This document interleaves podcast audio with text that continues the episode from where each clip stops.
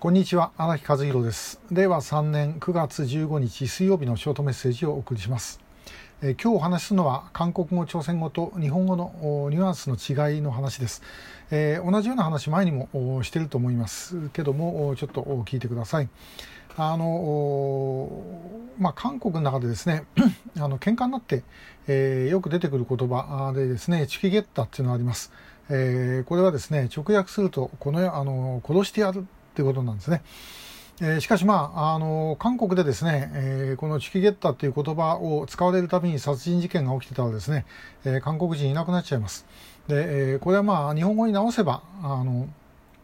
まあこの野郎とかですね、まあその程度の言葉です。えー、難しいのは韓国語と日本語って似てます。語順同じだし、えー、使う言葉もですね、漢字語やなんかはあの同じような言葉が多いですから、まあそういう意味で言うとですね、あのかえって、え翻訳しにくいです。だからニュアンスそのままで言えば、まあこの野郎ぐらいなんですけども、もし直訳すれば殺してやるになっちゃうと。でちなみにアメリカに行った韓国人でですね、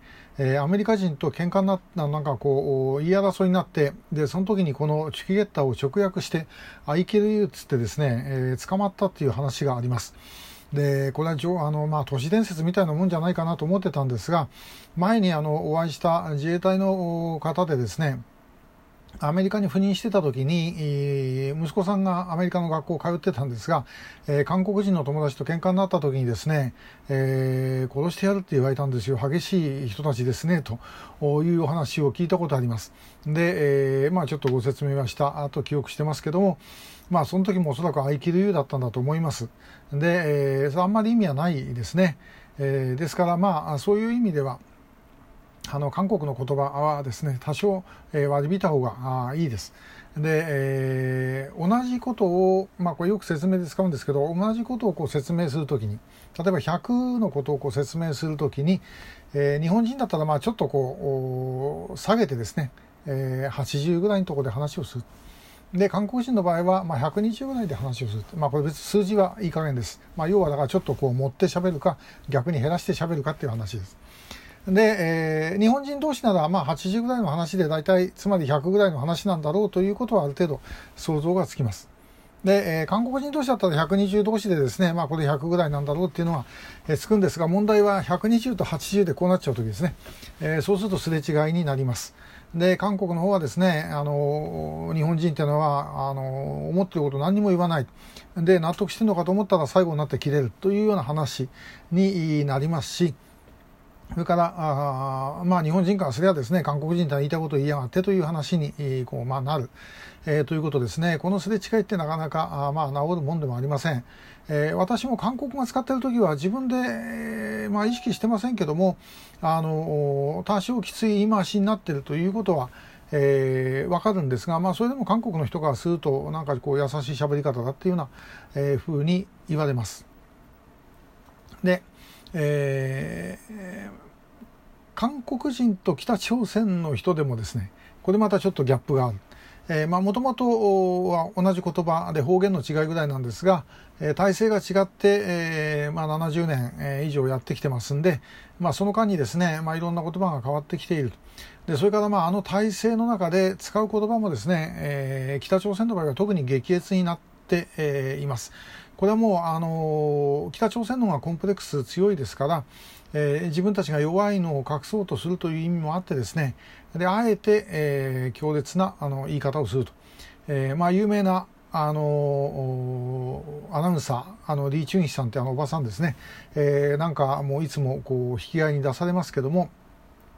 喋り方もああですが、えー、言ってる内容もですね、えー、例えばあ人間のクズ。因願すれぎとかですねそういう言葉をこう公の放送とか新聞の記事でですね、えー、対応するというところがなかなかこれすごいですね、えー、読んでると結構面白いです。で、えー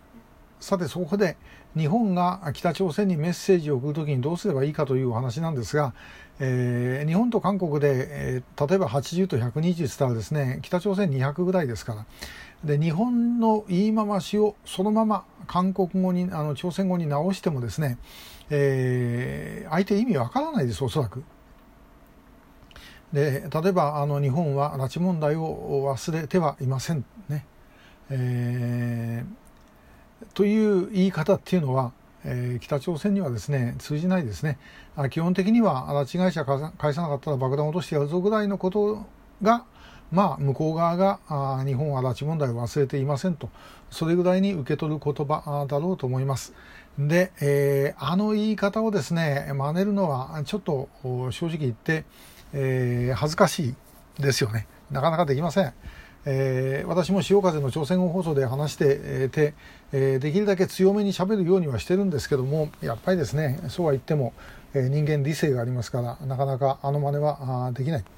えー、ということなんですけども少なくとももうちょっとこれをアピールしなきゃいけないだろうということは思います。でこの点はあのまあもともと国際標準からいくと日本の方が特別でですね、えー、みんなそれぞれ アピールするのが当たり前なんですからそれやっぱり自分の言いたいことをどんどんどんどん言ってですねで、えー、そして、えー、自分たちで状況を作っていくということをやる必要があるのではないかと、えー、誰か分かってくれるだろうなんてそんなことですね国際社会であるわけないです、えー、分かってるよっていうふうに言ってくれた相手はですねどうせろくなことは考えてません、えー、自分たちでですねやっぱりもう主張していくしか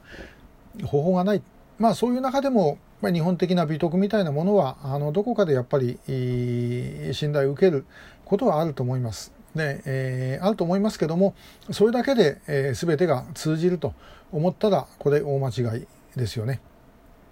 えー、ですから前にも言いましたけどもあの日本でですね、えー、憲法9条を守って平和国家でというふうに言ってる方はぜひ、えー、丸腰で、えー、アフガンに乗り込んでいただいてねで銃を持っているタリバンの兵隊にですね、えー、平和に暮らしましょうと日本には憲法9条みたいなものがあってですね、えー、これで平和に暮らしてるんですというふうに言って、えー、そしてまあ囚われてる人がいれば助けてあげるとかあるいは、えー、それこそ女性のですね権利がとか言うんだったらばああいうとこ行ってですね、えー、それを主張してく、えー、るということが必要じゃないかなというふうに思います。えー、まああの柔らかい言葉で喋ったって、えー、本気を見せればですね相手わかるんですけどね、えー、日本の場合は柔らかい言葉で喋って本気も見せてないということですからまあそこをこれからですね、えもうちょっと考え直して、え強いアピールをしていく必要があるのではないだろうかというふうに思います。え今日はあ、まあ、朝鮮語韓国語と日本語のニュアンスの違いについてお話をしました。今日もありがとうございました。